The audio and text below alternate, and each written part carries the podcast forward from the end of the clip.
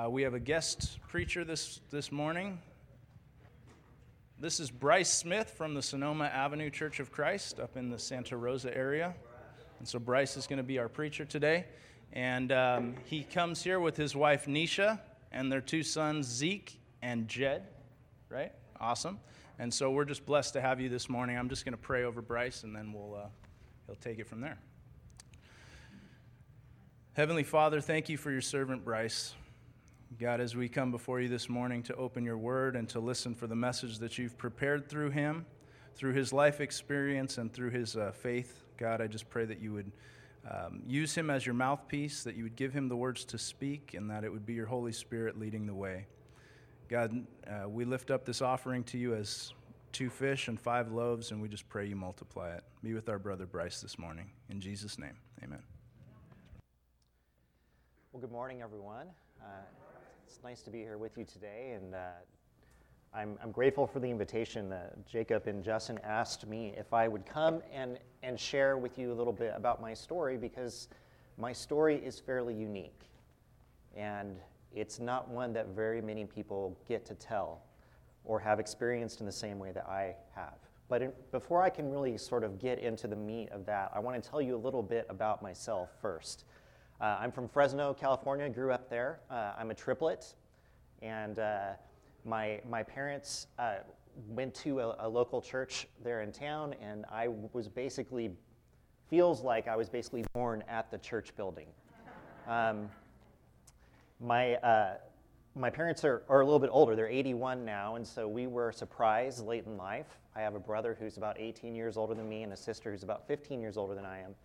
And so when we were kids, different families in the church kind of adopted us and, and took us into their homes. And so I very much grew up with the church, with faith, with God, all being a really formative part of who I am. And there's, there's an idea, a question that I, that I like to ask people a lot.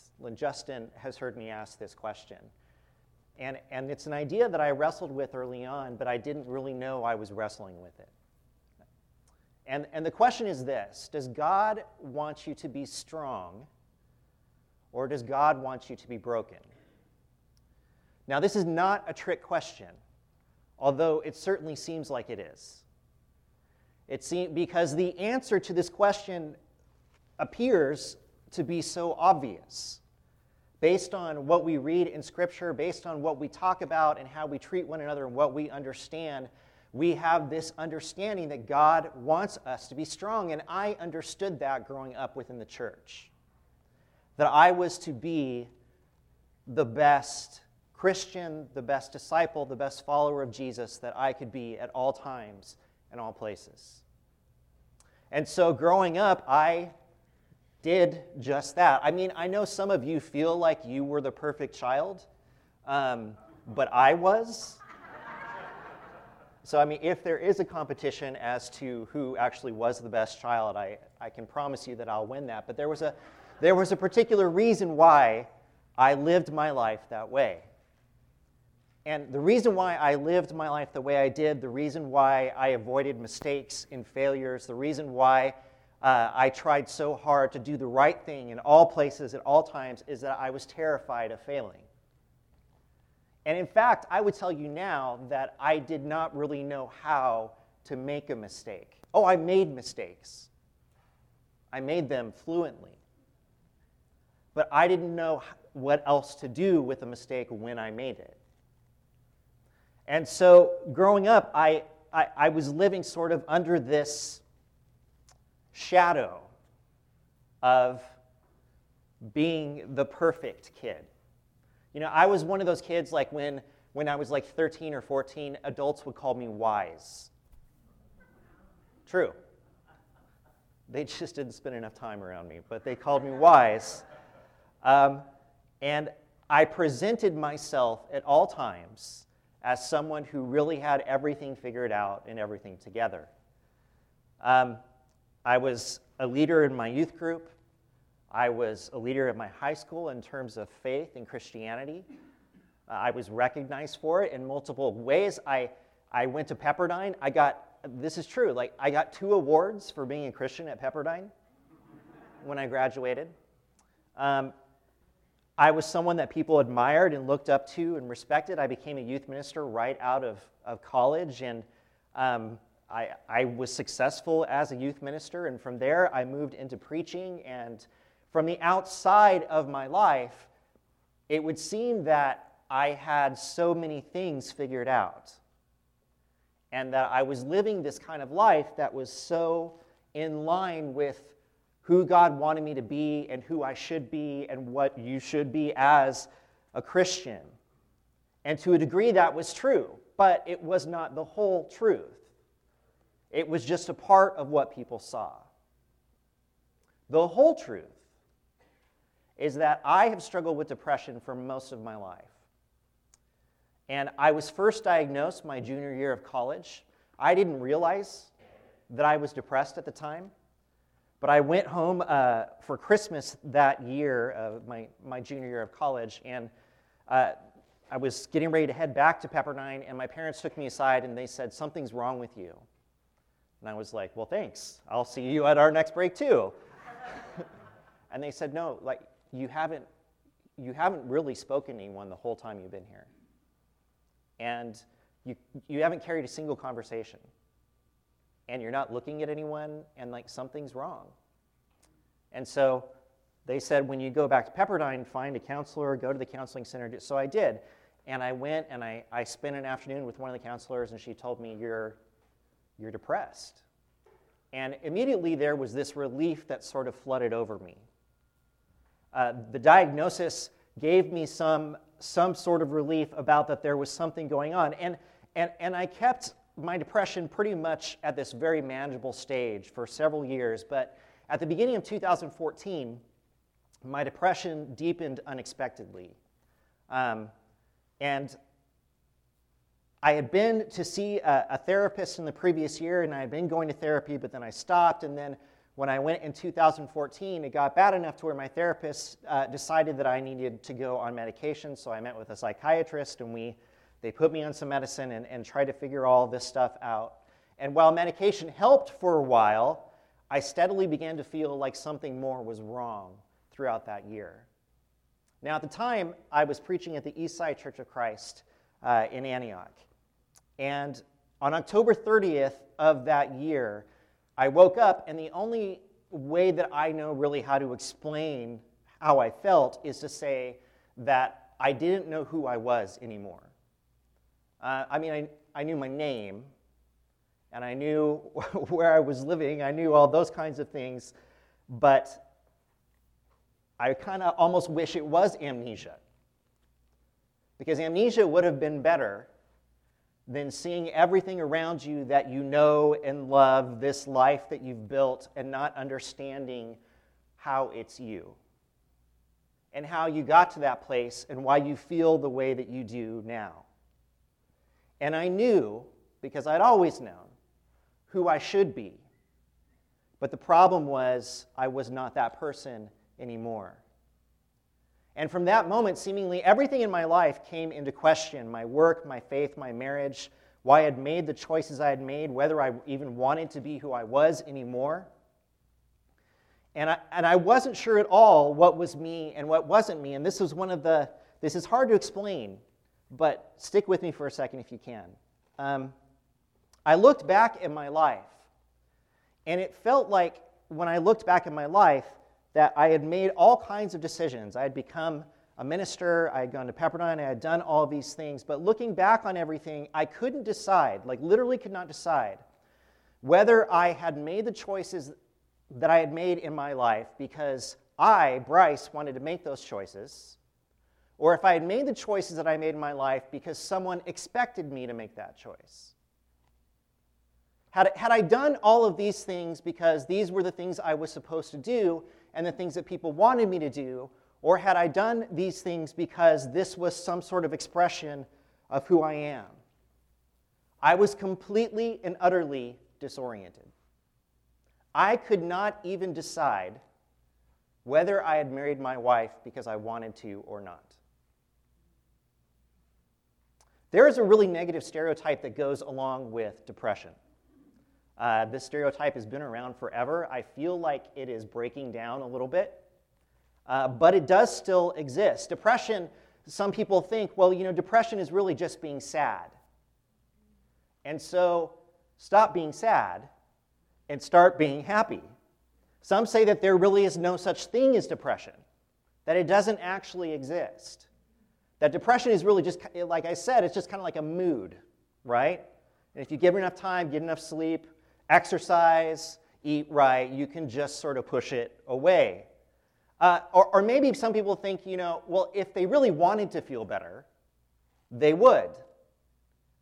And, and still others say that Christians, in particular, should never be depressed because they have Jesus. And if you have Jesus, then depression is something that you should never uh, have to deal with. But here's the thing depression is a mental illness, it's a chemical imbalance, an altering of how some people see the world. It is real and it is dangerous. And one of the real struggles that I had was that I knew I was not supposed to be having the doubts and fears that had come in and made a home inside of my head. I knew what answers I was supposed to give to these challenges, what methods I was supposed to use, what hope I was supposed to find. But there was a major, major problem, people. And that is that none of those things worked. I know, I know. I'm not supposed to say that. But none of it worked. I wanted it to. And I tried to get these things to work. But none of it worked because I had reached a point where the answers I had always given or the methods I had always used no longer fit who I actually was. I didn't know where to go. I just knew that where I had been as a person, as a Christian, as a father, as a husband, was no longer enough. And the problem was that as I began to share, keep in mind, I'm the minister at a church. As I began to share with people what I was thinking, as I began to share with my Christian friends, with people in my church that I trusted what I was thinking, they simply did not know what to do with me. Because what do you do with someone who is feeling this way? I, I was hurting and confused, and people cared for me the best that they could, but I could see that they felt a great pressure. They felt a great pressure to push me toward what they thought were the right answers. And so I would lay myself as bare as I felt was safe to do. I would share with them things that I knew were uncomfortable for me and for them. And I opened up to someone about what I was going through, and I, and I explained, you know, just the struggle I was having about you know, with my faith and, and with my relationship with my wife and with all of these different things. And he was very quiet. And uh, we got to the end of this discussion, and it was I basically just told him, I don't know what to do. I don't know what to do. And what he told me was this He says, Well, you have some choices to make. But if you make certain choices, you're cutting yourself off from the Christian community forever. Well, that really doesn't leave me with choices. And he walked away, and I was left to just sit there and deal with this enormous weight that was just dropped on me.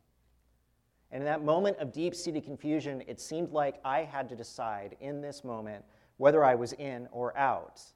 But to me, everything was gray. It wasn't black or white. And if I could have made a decision one way or the other, I, I probably would have, but I was unable to. I didn't have an answer, but an answer was being forced on me.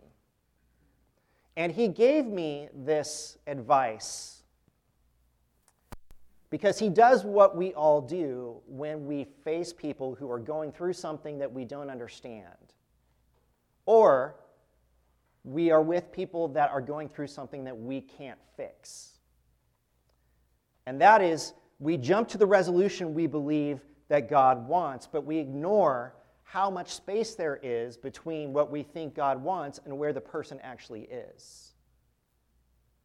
It's like telling someone to go to the moon to deal with whatever's wrong. Well, they'd love to if they just had a spaceship. So, this is the pressure that we feel, and he felt that pressure, and we had that conversation, but I was left. But I wonder about this. Why, why does this happen when we, we have conversations, spiritual conversations with people who are in the middle of crisis or in the middle of depression, in the middle of things that they can't, they don't have answers? And, and I think it's in part that we have trained ourselves as Christians to think of the bottom line. Now, we would never call it the bottom line, but it is instead, it is representative of how we think. We want things to be black or white. You're either in or you're out. You either believe this or you believe that. You either this or you are that. You are this or you are that. And we want people, this is true, we want people who find themselves in the middle of chaos, we want them to find resolution as quickly as possible with God. And we want them to find resolution with God through the ways that are most comfortable to us. Have you prayed? Have you read your Bible? Are you going to church? Are you doing these things? We want people to do these things and we want them to work.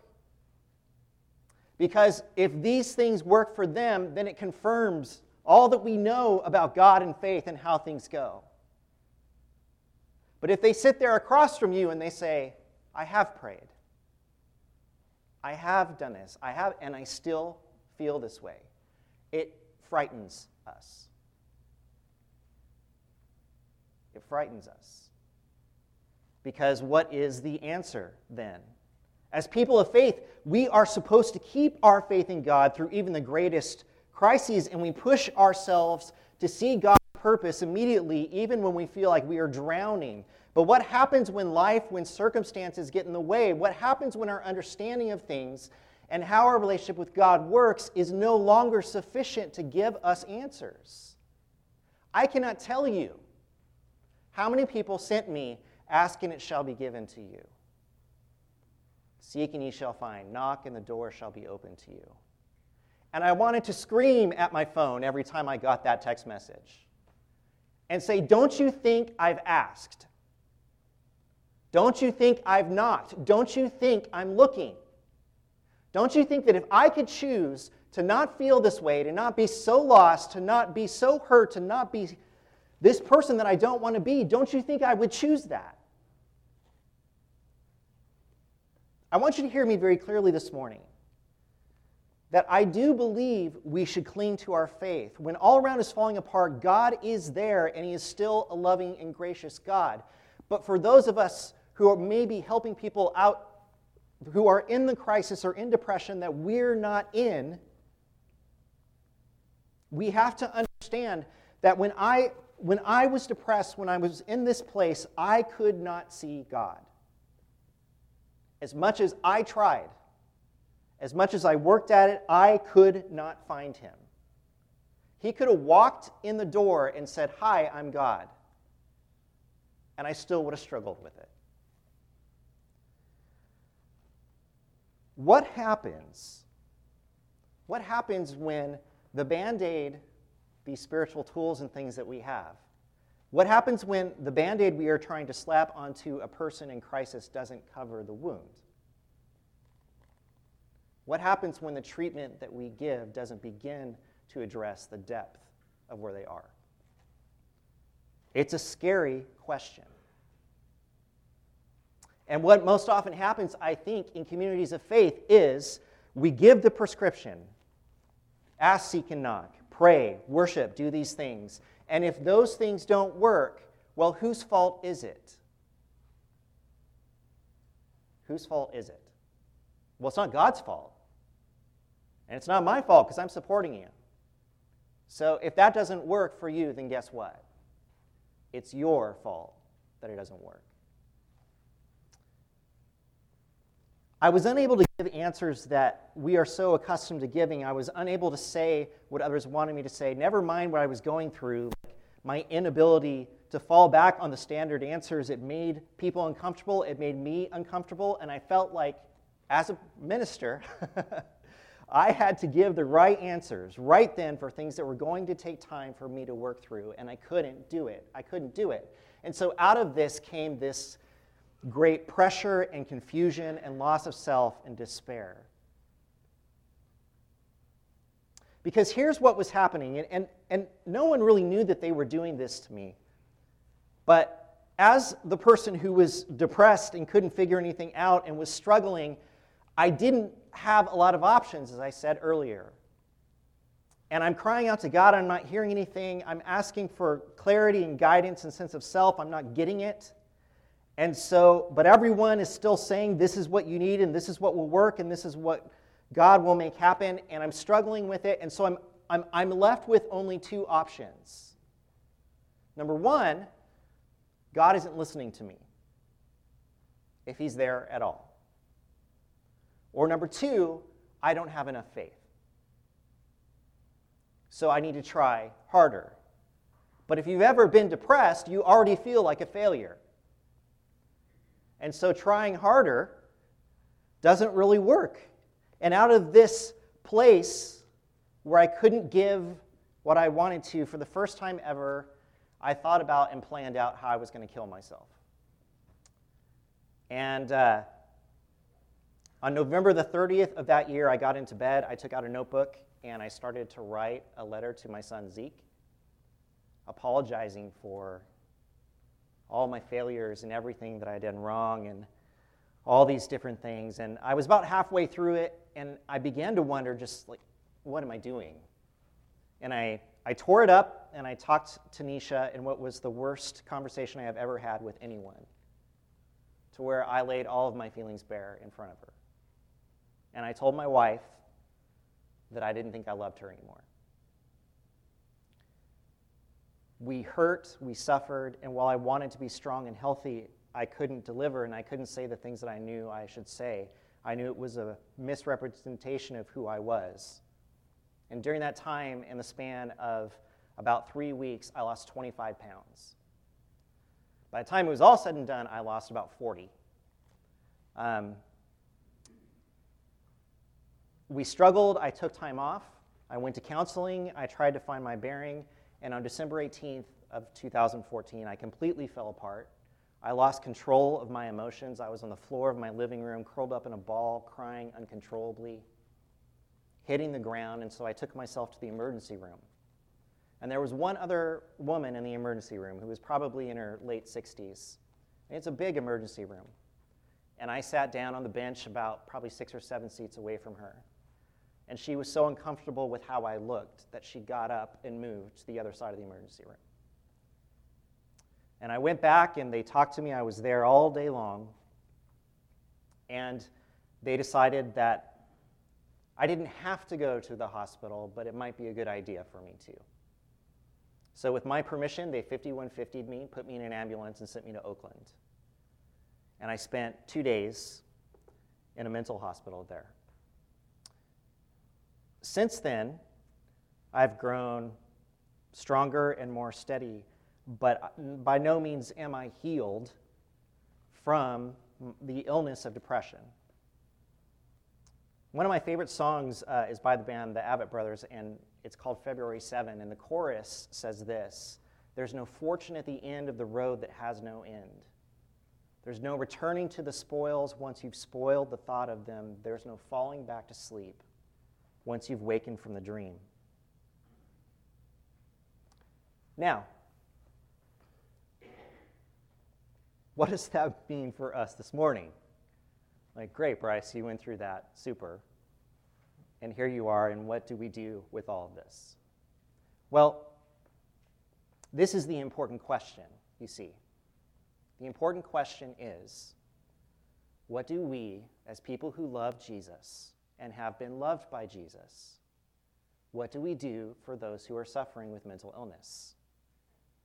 What do we do with those who are lost and feel like they have no place to go? What do we do with those who can hardly express how off track their life has gone? What do we say? How do we handle them. So I want to give you some ideas this morning. And the first one is this if you are going to help someone who is in the middle of depression, you need to break away from how you think things should work. In John 9, uh, Jesus encountered a man who was born blind. And the disciples see this dude, and their question is well, who sinned, this man or his parents, that he was born this way? Because they look at him and they look at what was going on in his life, and the only answer they could come to was the fact that, well, someone must have done something wrong in order for him to end up this way. And what Jesus says to them is neither this man nor his parents sinned but God is going to do something today that is going to speak to who he is. Paul, Paul's a fascinating guy. Like, really, his story, the story of Paul coming to serve Jesus, is bananas. It's one of the most dynamic stories that we have in the Bible. And he went from killing Christians to being the top gun of the early Christian movement, going out and being the head of the spear, going into places and preaching Jesus. And he was personally converted on the road to Damascus by Jesus, and he became so powerful and so influential. But I love this passage. If you have your Bibles, uh, open up to 2 Corinthians chapter 12, verses 6 through 10.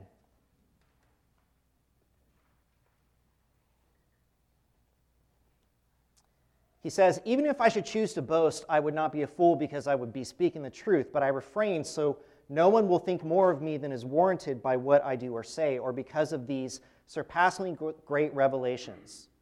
Therefore, in order to keep me from becoming conceited, I was given a thorn in my flesh, a messenger of Satan to torment me. Three times I pleaded with the Lord to take it away from me, but he said to me, My grace is sufficient for you, for my power is made perfect in weakness. Therefore, I will boast all the more gladly about my weaknesses so that Christ's power may rest on me. That is why, for Christ's sake, I delight in weaknesses, in insults, and hardships, and persecutions, and difficulties, for when I am weak, then I am strong. And here's what I love about this, and this is what I mean when I say we need to change how we think. Paul had it all as an early Christian leader. He had it all. He was doing the right things, saying the right things, going out and doing these amazing things for God. But there was one major problem. The one major problem was that he was in danger of forgetting what he once was, which was away from Jesus and not a part of Jesus.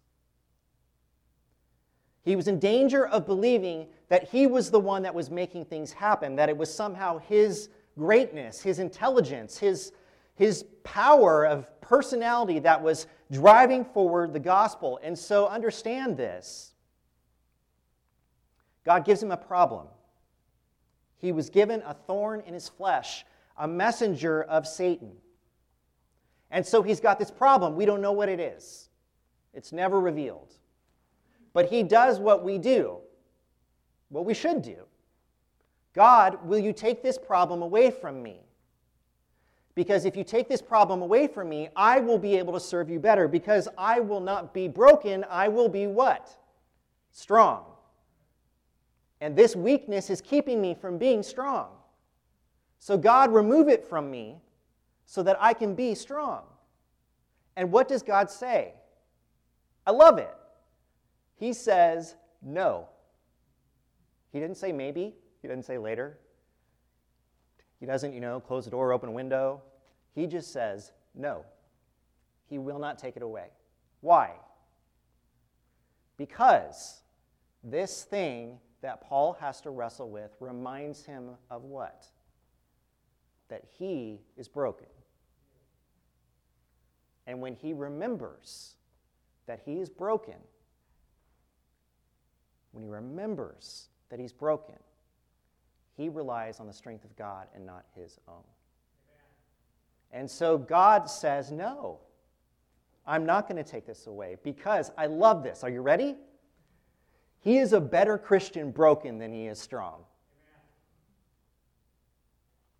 He's a better Christian broken than he is strong. And he's an even better Christian when he knows he's broken. than when he thinks he's strong. That is so against our thinking. I think we don't like it for lots of reasons. It makes us uncomfortable because none of us wants to be broken. None of us wants to be these things. But we see it so clearly here that in this great per- that we admire and look up to and think is so amazing, God had to remind him, it's not you. It's me. It's not you that is making this happen, it's me. And you, the powerful Paul, who's doing all these things you are not the one who's pushing this thing. It is me working in you. And you need to remember that it is Jesus in you that is making you powerful. And I want you to know something. This is the compelling story that all of us have to tell, whether you've been through crisis of anything or not. The compelling story that this world needs to hear is not how good you become when you become a Christian. The compelling story that this world needs to hear is that I am profoundly messed up, but that God loves me, and that Jesus came to die for me because I am profoundly messed up. And He did it knowing how messed up I am. He sent Jesus to this place to die for me, knowing that I needed Him. And the fact that God loves someone like me would use someone like me, would redeem someone like me, is a story of hope that other people need to hear too. Because you know what? They are broken and messed up as well. And Christianity, unfortunately, has presented itself over time as being this collection of perfect people. It should be the complete opposite. It should be the opposite of that that we are not strong and perfect people, we are broken people. And because we are broken, we live under the love and grace of Jesus who saves us and makes us more. Amen? We live under the love and grace of Jesus who saves us and makes us more. That story is compelling. And that story is the one that people need to hear. The only good thing about me is God. When they see me, they should see failure. But if they see God, then the story can change. Because I am weak, I am broken, but through my brokenness, God is strong. So, I'm going to cl- wrap this up here real quick. But there are some things I want to share with you about depression in particular and about what my church and my wife did for me that are, are truly miraculous. Um, so, number one, uh, mental illness is an illness, period. Okay? Uh, it's like heart disease or diabetes. You wouldn't tell someone with diabetes to stop taking their medicine and just start praying, right? It doesn't, it doesn't make sense. Um, so, mental illness comes from genetic and environmental sources. We don't really know always what triggers it. Uh, it can be any kinds of different things, but it is a disease. It is a chemical imbalance in your brain that can be treated in a lot of different ways. Now, number two, this one's important. Uh, just because you have been depressed before, or just because you know someone who has been depressed before, it does not mean that you understand the ways in which someone else is hurting. Um, for example, with depression, people can it can manifest itself in a million different ways. One person may sleep all the time. One person may not sleep at all. Uh, someone may eat all the time. Someone may not eat at all. Someone may gain weight. Someone may lose weight. It can, it can formulate in all kinds of different ways. And, and so understand that depression has lots of levels, lots of manifestations, lots of different ways that it shows itself. And you have to be open to that if you're going to help people uh, get through something. Um, number three, Having mental illness is not sinful, nor is it uh, necessarily caused by sin any more than disease uh, is caused by sin, any more than diabetes is caused, any more than these things. Now, this, this is important, okay? Um, do we do things sometimes in our lives that are against the will of God? Yes, we all did something this morning that was against the will of God at some point.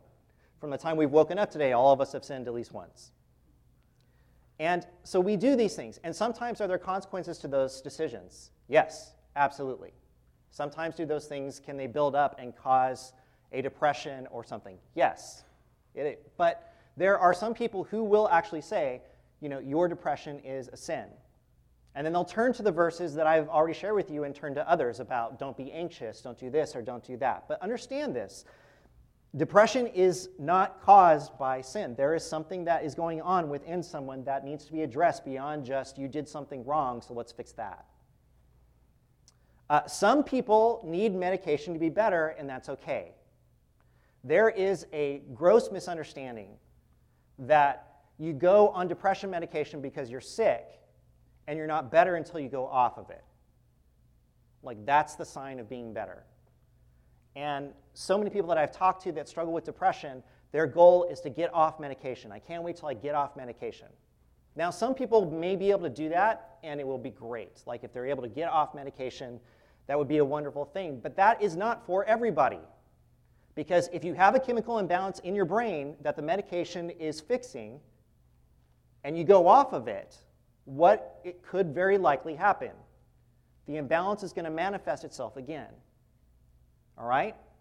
So if people need to be on medication, that's okay. And getting off medication is not, is not the definition of health when everything uh, is said and done. And I would, you know, I, I would say because here's, and here's the other issue when we make getting off medication the definition of health, what happens when they get off the medication because they think they're now healthy and then they relapse?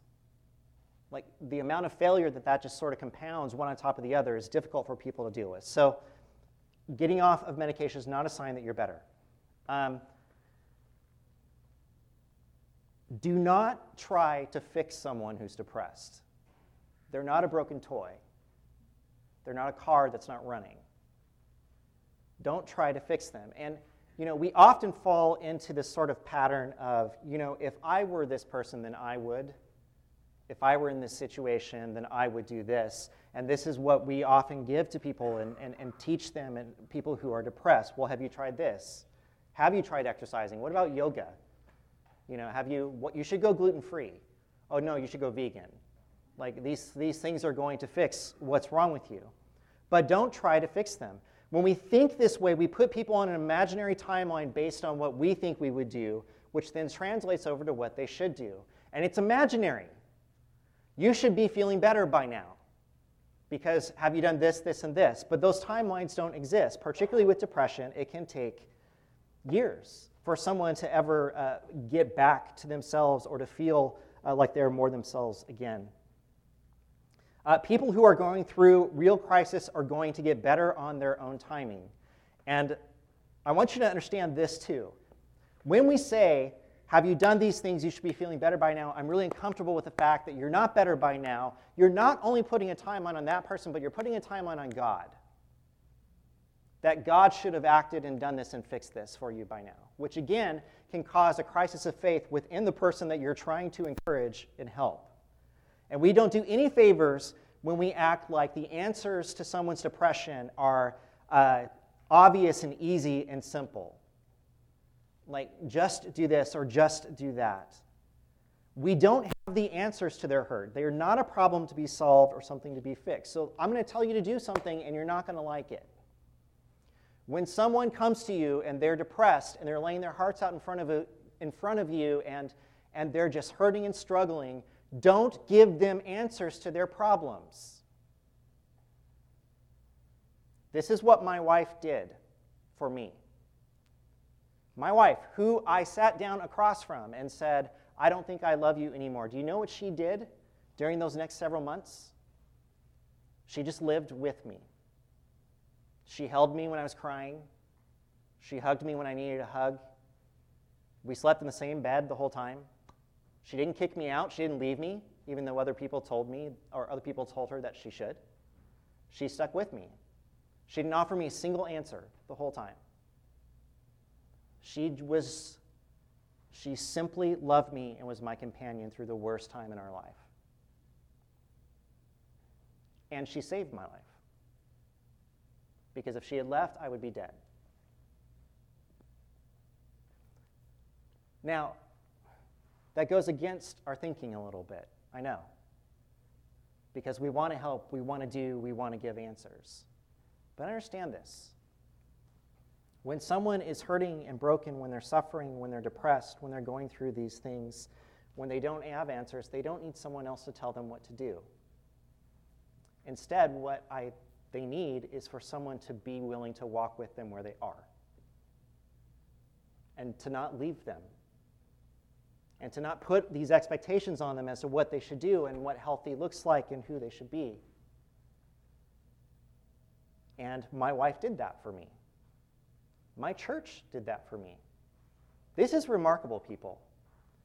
My church gave me three months off and allowed me to come back as their minister. They didn't know what to do with me either, okay? When I was, they gave me the time off. People were very hands off. They didn't know what to do with me either, but they loved me and they checked in on me every now and then, and they allowed me to come back and find my way back to a person who understood God differently and better. The last thing that I want to say to you this morning, and I know I've kind of been all over the place, so I apologize for that. Um,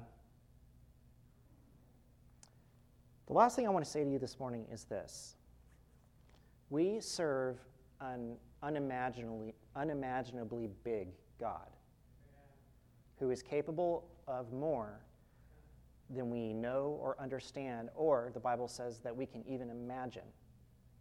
We cannot imagine what God is capable of. And sometimes God works through things very quickly, sometimes God works through things over years. But the promise that we have is that God does work. And I want you to know I am standing in front of you today because God was faithful to me. But there was no blinding light on the road. There was no moment of transit. There was no click point where this just happened. It happened over time and with great patience and love and care. But I am grateful that God is not a God who comes in and fixes everything. I'm grateful that God is a God who comes in and redeems everything. He redeems everything. He was able to take this thing that happened to me, this out of control emotional, mental state, and he was able to take that and make me into someone that I like better now. Someone I like better now. And that someone is someone who is wildly broken, a failure in so many ways, someone who's going to keep messing up, someone who is going to struggle with depression for the rest of his life, someone who's going to have days that are good and days that are bad.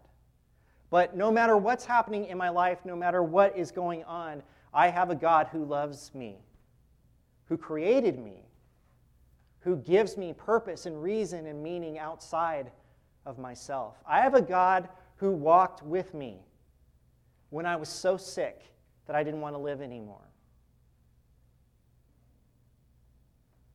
I have a God who today allows me to stand up in front of people and say, it's okay to be broken, and it's okay to hurt. And it's okay to not understand. And it's okay to not have all the answers. And you don't have to find the answers in the next 10 minutes. You don't have to know what they are and what to do.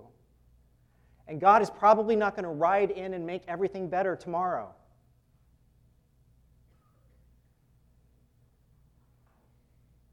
But He's still here.